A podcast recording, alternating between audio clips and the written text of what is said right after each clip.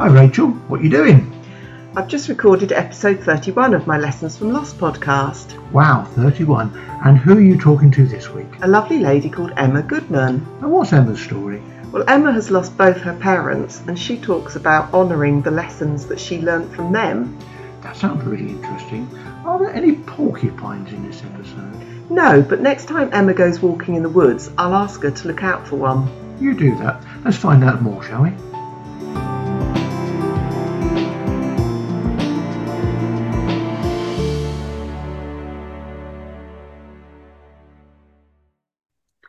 Hello, and welcome to Lessons from Loss, the podcast in which we share our experiences of loss and, more importantly, what we learn from them that now positively guides our lives today.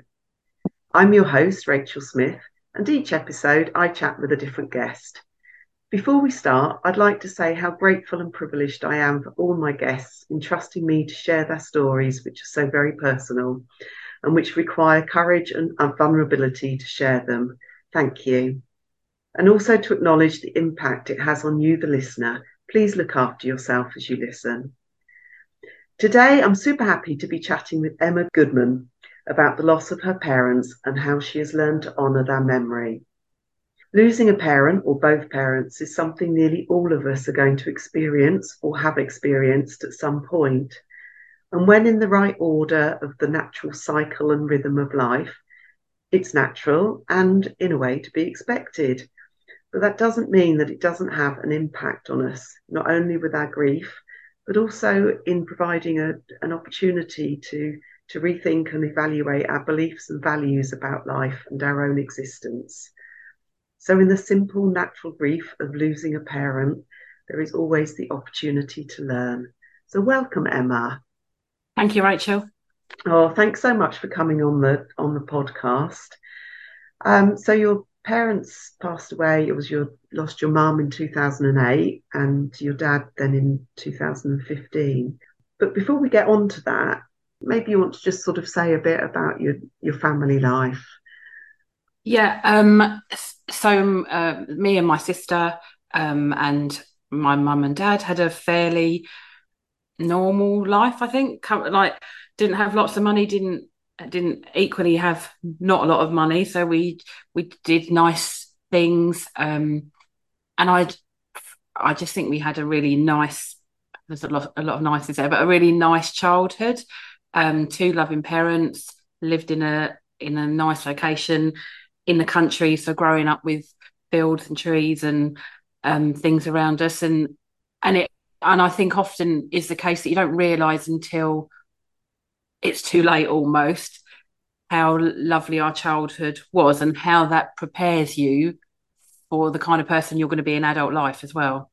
Yeah, I guess it's that thing of we know we often don't appreciate what we've got no. until we don't have it anymore. Yeah, yeah. And although I lost my mum, so my mum was 64, um, so I realise that's not old, but she uh, she always said that she she had had had a good life. She'd had a good marriage. Had seen me and my sister had had two children. Seen me and my sister grow up. Seen us get married. Seen us have our first children. Um, didn't know whether we were going to have more, but there was a lot to be grateful for.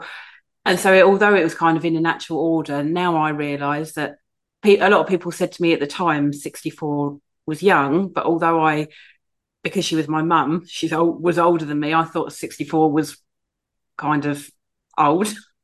Yeah, but now I realise that it we do when we're younger. yeah. now I realise that it was young, and it came at a critical time, really. I guess because my daughter was a year and a half, so she was uh, she was just heading to the terrible twos, maybe, which are challenging. And when you have children, that's a time that your parents kind of really are there for you. So it's really noticeable, like with childcare or when they get and they go to school when they're at sports days, I think that's when you really notice the loss, maybe even years later. You're right about that. You almost sort of come back. Your parents are there when you're growing up, and and then you know you you fly the nest and you're sort of independent. But I think then when your own children come along, there is you know often you know assuming that you you know you have a, a loving relationship with your parents, which I I fully appreciate and not acknowledge that not everybody does. But if you do, that is often a time when you have your own children that you you go back for that sort of support and and counsel and and wisdom. Although, of course, when you were growing up, you you never credited them with with being wise and and uh, and knowing about life and and such things. And then when you have your own children, I think you kind of realise, crikey, they you know, I now need to turn to them for for advice and for support. Yeah, and I think coming on here beforehand, I listened to one one of the podcasts and I read through most of them. And I coming on here, I almost felt a bit of a fraud because mine was in the natural order, but then that doesn't mean that it's any. It, it's still a loss.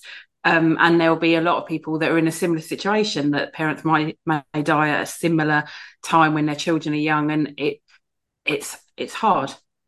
Yeah, absolutely. And you know, losing a parent is something that most of us, as I said, we you know we're we're going to ex- going to experience, and and whilst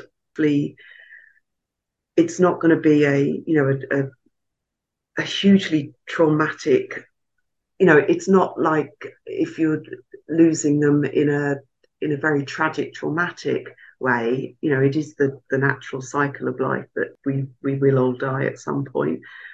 But it, you know, it's a loss that we're all going to you know, most of us are going to be able to relate to. So, mm. yeah, it's a. I think it's a really important sort of conversation and, and chat to have about how how that experience was for you and and what you what you learned from it that would maybe mm. help somebody else who's who's either gone through it, going through it, or maybe anticipating going through mm. it. And particularly, I think when they go to school, that's a real that's a real kind of crunch time because and and you're reminded of it. So that was maybe four four or so years later, but it really hits home then because you'll see uh, grandparents bringing the children to school, or you'll go to sports days and there'll be both sets of grandparents, and and sudden sometimes it. I do remember one particular sports day, and I think sports days are quite emotive anyway. Um, and they played they played uh, Chariots of Fire as the children were walking in, um, luckily, I had sunglasses on, and I just, I just was crying because it just really hit me what I hadn't got. Because that music is so emotive anyway. Yeah. But looking around and seeing all the other other like extended families, um, but my sister always said to me, and I know this is true, but it's hard at the time sometimes.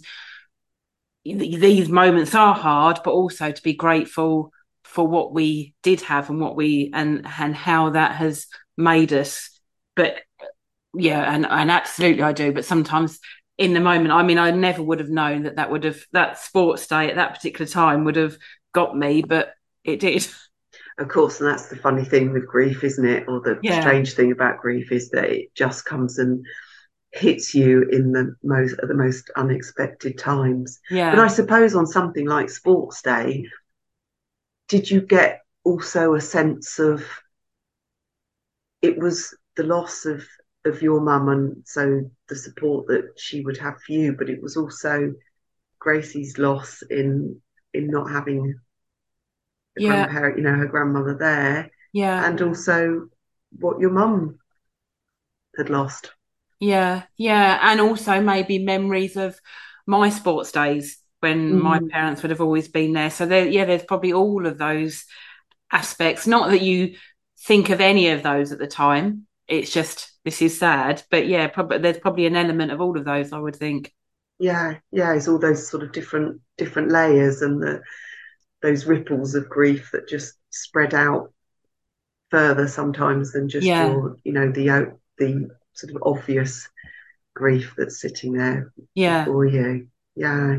So you you actually did some some really lovely things to to honour your mum, didn't you? Do you want to share? Yeah, so mum was um before uh, so she died of cancer and before being diagnosed with cancer she did a lot of work a lot of volunteering for our local hospice and then when she was in that situation and then she, she was in the hospice um, we've kind of carried on various different fundraising things over the years. So the first year after I did the London Marathon, we did, I can't remember how long after, but we did 100 miles in 100 days. So we covered it wasn't we weren't wasn't doing something every day but over the course of we started on this date and ended on that date which was 100 days later we did a 10k run a, a bike ride of i can't remember how far that was other different things and then it ended with a walk from our childhood home to the hospice which was about i think was about 20 ish miles and yeah i can't remember how much we raised but we raised money mm. that. And that was, I mean, it was lovely. It was me and my, I think we did a couple of things separately, but mainly it was me and my sister. So just doing those things together was really nice because you're talking to each other and sharing memories and talking about what's going on in our life at the time. And then we've also done kind of other organized things. So there's a carol concert most years that we go to, a moonlit walk, which we've done recently. They did a walk across the, the downs at Folkestone. So a started and ended in Folkestone, kind of up onto the downs along and back down again. So it will always be a, a, a place that will be in our heart and will want to help because we know how supportive it was not only to mum and how caring they were to mum, but how supportive they were to us. And it almost feels that time that she was in the hospice, she was there for 10 days. It was almost like we was in a bubble. Mm. Um, and there's lots of I mean, a horrible time, but uh, lots of special memories. I remember it was in June. I remember it being a really sunny June. She had an end room with a balcony, so we'd quite often be on the balcony looking over at the flowers and and lots of lots of sounds wrong, but there were laughs. Equally, there were sad times, but you're together as a unit, and it was yeah, it was a a, a lovely time in some respects as well the hospices are, you know, I, I hear so many fantastic things about the, the work that hospices do in just being able to make, you know, someone's passing, you know, so much more hopefully bearable for them, but also bearable for the for the family. And as you say, you know, why why should somebody in their last few days not have the opportunity to to have laughter and joy, even if they're not particularly able to to participate in it. You know, they would have felt that energy in the room or or heard it, and you know why why shouldn't they have that? Mm. And the care, I just remember the care as well. That I mean, her hair was really thin. Um, and from laying in bed for so long was a mess. But every morning they'd like comb it, and you just think, just and uh, massage her hands. I think just just really caring and lovely, and making it uh, the best it could be for her and for all of us. I think as well. And did you find that really helped being able to, you know, obviously she, you said that she had been a supporter of the hospice before she even became ill was that something to sort of carry on doing that? Did that did that help you? I think so. Yeah, yeah, I think so. And I think I, I don't know whether actually, as a family or with mum and dad, they'd ever spoken about what would happen when the time came. But it, when the time came and we had to make the decision, the hospice was definitely the right decision. I don't think. I think it was it was a right place to be to be separate from home and for memories to be there rather than at at home which is then you've got to go back to that home haven't you yeah and that's right for some people definitely and I, I, I don't yeah, I don't know whether you do know at the time what you want to do. Maybe some people do, but when we the decision then at the time was it was right for us. It was a struggle to get a place, and it was lots of phone calls to and fro, but we did get there eventually. I think you do know at the time what's what feels right and what you want yeah. to to push for. Yeah, because my husband wanted to to die at home, and and that's what you know we were was was able to to happen for him. But equally, had he expressed a wish to have died in the hospice, then that's that's what we would have pushed, you know, and, and tried to organise equally. So yeah, so I, I certainly in my experience, I think some sometimes amidst everything that's going on, you do get kind of moments of quite intense clarity as to mm. to what feels what feels right. And I think over the years where we've done the charity events and lots of them have been more endurance kind of things, the thing that's always driven us has been definitely for me, but I'm sure for my sister as well, that you know how those we don't know, but you kind of have an understanding that the last few days or even when she was ill and having chemotherapy were hard. So running a marathon or walking 30 miles or whatever it was is not a little bit of pain you can you can think well that's fine. I can i need to feel a bit of pain to make this worthwhile and i guess to get support from other people as well because i think people will it will resonate with people as well. Definitely. That must have been really poignant walking from your childhood home yeah. to the hospice. Yeah i think in the end yeah that it was hard i think not only was it hard because it um it was the it was the end of the 21 miles i think I, we had some people there because it literally was it wasn't an organized event it just was us two mm. but there were some family and friends there and you just suddenly yeah it hits you at how and because you're tired and i remember I don't know whether it was about halfway, a bit further. We knew there was a pub that we could get something to eat, and we got there, and we was a bit there. We was there a bit too early, and it was closed. And you're like, oh, I really needed food. I really just wanted to sit down. Or, but yeah, it was, it was, yeah, it was good to do. And it again, I think that was my sister's idea. I don't think it's mine, but it felt like it, it felt the right thing to do as well. That walk because when she when she left home, that was her. Although we actually we did go a different way, but that was her last journey from home to the hospice. So yeah, it felt a nice thing to do. Oh gosh, yes, of course. Oh, that yeah, that must have been a, a really special thing to have done out of out of all the things that yeah. you did. Yeah. So, in what other ways have you honoured the memory of both your both your mum and your dad, or or how what sort of come up about honouring their memory that's that's special and important to you? We lived more in the country, so we were probably outside more. I remember lots of picnics and stuff like that, and because of times how they were then, we could wander off and play in the woods for uh, for the day and not be it would wouldn't be a problem.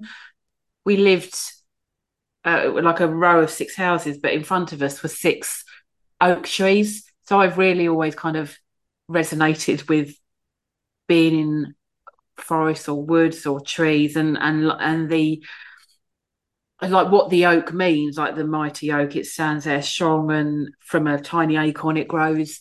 Um, so I think as I, I, think I always had a love of outside, but probably when you're growing up and you're a teenager, you don't really think about that but definitely now as parents we spend a lot of time outside cycling or walking and it's really good because the children are away from playstations and phones and you you get a chance to talk where you probably wouldn't at home. And often so we've got a 14 year old 15 year old and a 12 year old probably they don't always want to come and sometimes they don't but when they do we do always laugh and chat, and it's just a nice thing for us to do as a family still. And so I think that may have come from from there. And although like living on the outskirts of Maidstone, now I'm not in the country, but we've we've got access to it down the motorway or parks near us. So I think that that's something that I've taken forward, I think did your parents love being outside as well? I think so. I mean, I think when growing up, I think mum did a lot of like strawberry picking. Like when we were, she didn't re- she she didn't really work. She often had school jobs, but I think previous to that, she would do like potato picking or strawberry picking or things like that. So she'd be out. And dad worked on. He subcontracted from farms. He was an agricultural contractor, So he would be out, albeit in a tractor, but he would be outside or kind of on the land. So I think there was definitely that that kind of love of outdoors. I'm sure, yeah.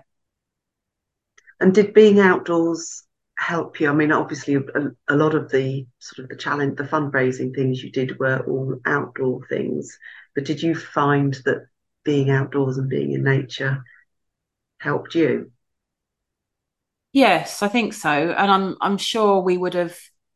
I, I don't remember doing it with mum, but I distinctly remember when one of my friends and her grandparent died, and I saw them going off for a walk like a maybe the night the the day after it happened on the night and and the day after and I I know now how healing nature is so I'm I don't we we may have done that I'm sure we probably did I'm sure we went out at some point because being outside is so healing I think and you just get time to breathe and think and whoever you're with you you can well either if you're by yourself it's just a nice time to kind of reset and think.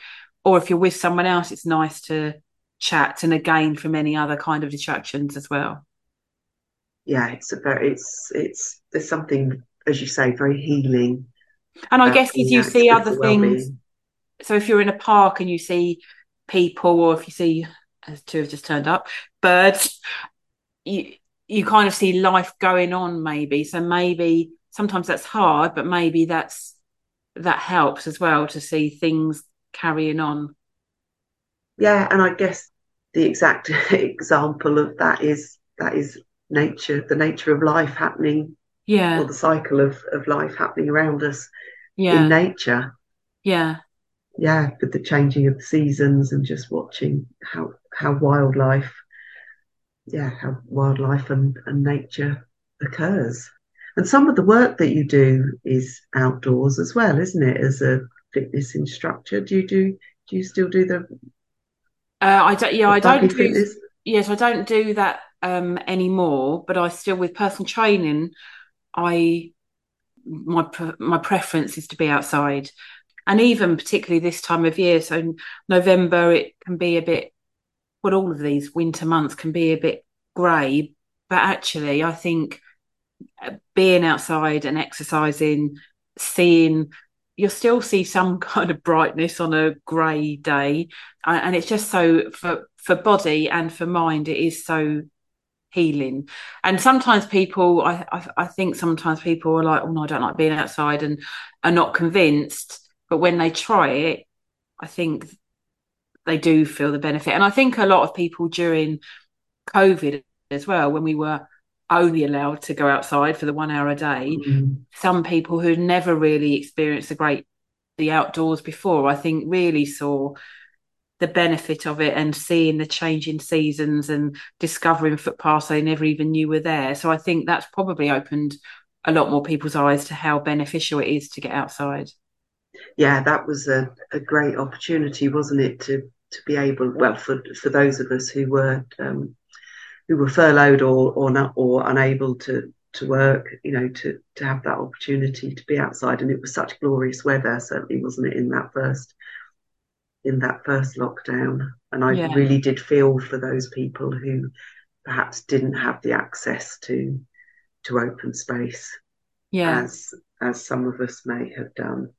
The other thing as well I find, and it, it obviously isn't anything I advertise, is that people who inquire often have had similar experiences or have had so after um between my son and my between my daughter and my son and, and my mum the loss of my mum came in the middle of that i had postnatal depression and i've had bouts of anxiety that i feel i i often notice that people are drawn to me who have had similar experiences i've had an inquiry recently and she just said she'd had a difficult year. And then I think on the first session, she told me that it was her dad that had died. So that isn't obviously anything that I put on my website, but it often happens that people are drawn to me.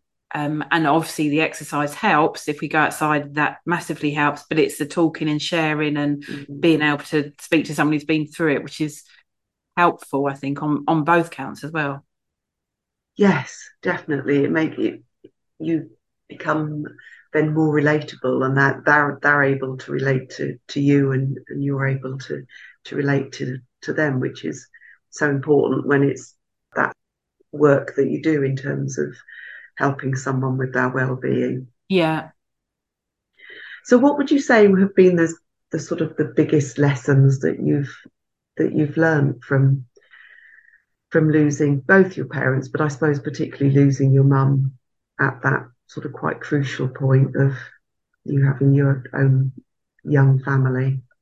I think gratitude, although you don't realise that at the time, but I think grateful for the grateful for the childhood and the, the life we had and grateful for all those experiences but also what we learnt i again didn't realize till years later that I, I probably did realize this at the time, but didn't realize how it connected to me. But mum and dad both had a really good work ethic.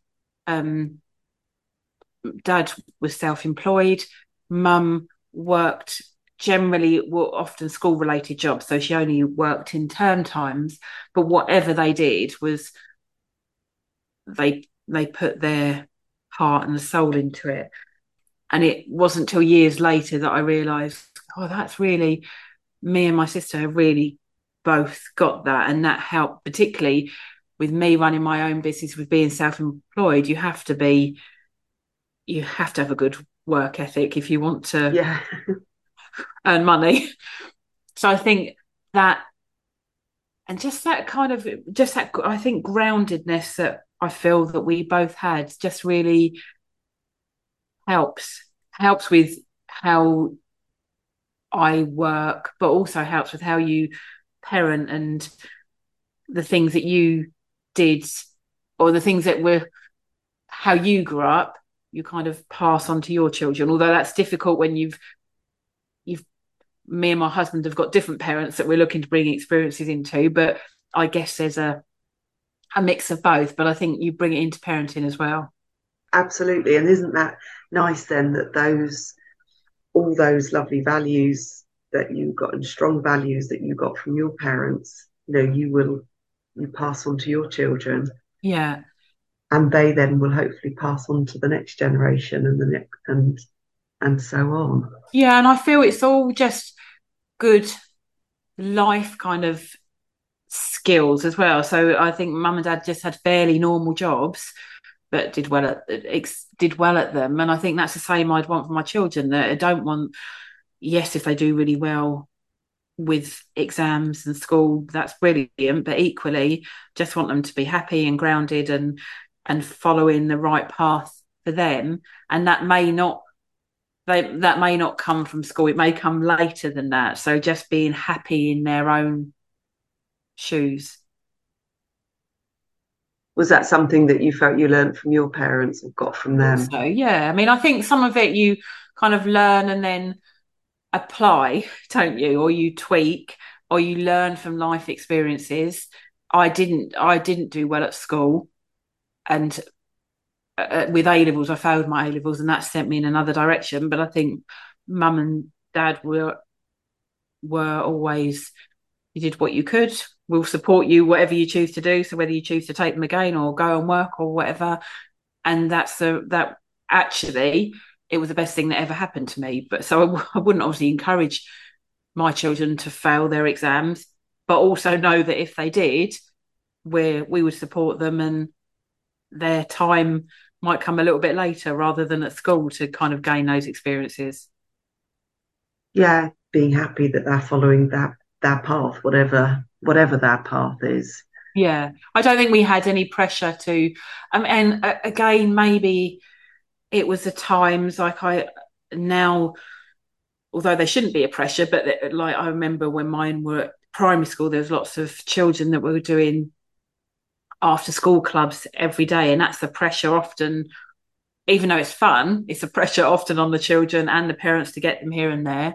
We didn't have that availability of all of those clubs. So th- those kind of things came later. So maybe things were less pressured a few years ago anyway. So it was it was and maybe living a bit further out in the country, so it was harder to get to to towns to go to clubs or sports clubs or whatever. I don't know, but so maybe it's it's difficult to compare, isn't it, with different times? Yeah. So with the gratitude, is there any particular way in which you is that something that you do a specific thing to practice on a daily basis, or is it just something that's kind of interwoven with your values and beliefs about life and how you go about it? Uh, no, I do do a a gratitude diary every night. So three things I'm grateful for from that day, and sometimes there will be sometimes it will be like having a which is a big thing but it's often when you can't think of anything it would be like having a roof over our head or having yeah. running water or sometimes it will be maybe something has resonated that day and it would be for our childhood or it might be cuddles from my son or it like literally can be anything but i think that makes you and i'm also very keen on negativity doesn't sit well with me so i try where i can to flip things into a positive, um, and focus on what i can do rather than what i can't do because you can kind of get drawn down with negative and that's people and things. So i try and and and that was particularly true again in covid i think that there was lots of things that we couldn't do but what can we do? And like getting outside or spending time with family or whatever you could do is much a much nicer way to approach things. Was that something that came out of you having experienced the postnatal depression? Definitely yeah. Yeah and i definitely i i had tried um meditating in the past and it it never really I'd never really cracked it. And then j- luckily I don't know why in the November December before covid I just got into a regular habit of meditating maybe only 10 minutes a day but it was it was in my it was in my daily or weekly kind of life. And that just served me so well for the the the next two years. And i think yeah massively i know i was de- i was a real yes person and this this came from mum as well that if there was which is not a good thing but if there's a committee I'll put my hand up. We need a volunteer. I'll put my hand up. And years later, someone said to me, "Unless it's a hell yeah, it's a no." Um, and I tried to follow that but didn't and I don't know what happened but well I, I crashed definitely so postnatal depression and anxiety I I got to a point where I'd like said yes too many times and thought I was superhuman and now I proudly admit that I'm not um and I yeah, I like people will often with sleep will have a badge of honor that I can get by on three hours sleep a night or whatever. Whereas I'm like, no, I need my seven, eight hours and I feel good for that. And I haven't got my emails on my phone. And because I know the things now that aren't good for me. Um, so yeah, definitely from that bad came good. And I think where my biggest learning has come from and that I can share with people and, and confidently share because I know I've been there and you can see it kind of happening. And I can then say, and they and often people aren't at the right time to listen mm. but i can i can still share and say i've been there and try this or whatever and they they might choose to listen and they might choose to ignore but i i can only share what's and, and hope that they take something. Yeah and sometimes they might not necessarily take it at that immediate moment yeah. but they might then reflect on it in coming days, weeks, months, or even years, and just go, "Oh yeah, I remember once Emma told me to, yeah, you know, to flip things around or to, um, yeah, to to practice gratitude or try meditating or or whatever the advice might have been that you had that you had given out."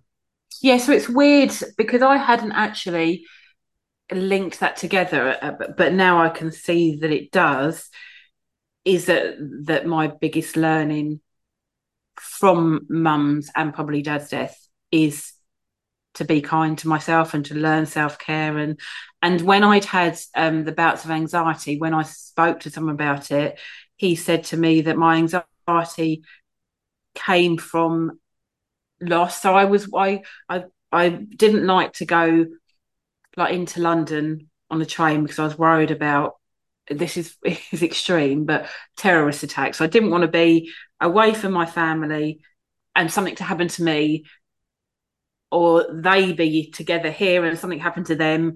And when I spoke to someone, he was like, and I don't know how many years after my mum that was, but he was like on a scale of one to 10, how do you rate the loss of your mum?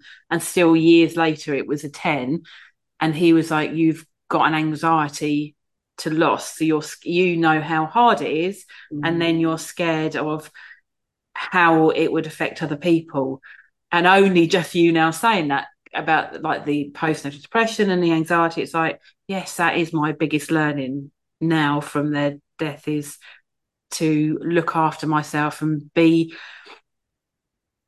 like you often hear people saying, and I know it's something that people really struggle with about self care and looking after yourself. And I definitely make sure I have time to get outside, to meditate, to do stuff for me, not not um expensive things or time consuming things, just 10 minutes a day that I sit and I'm reading or I'm listening to something or doing something for me.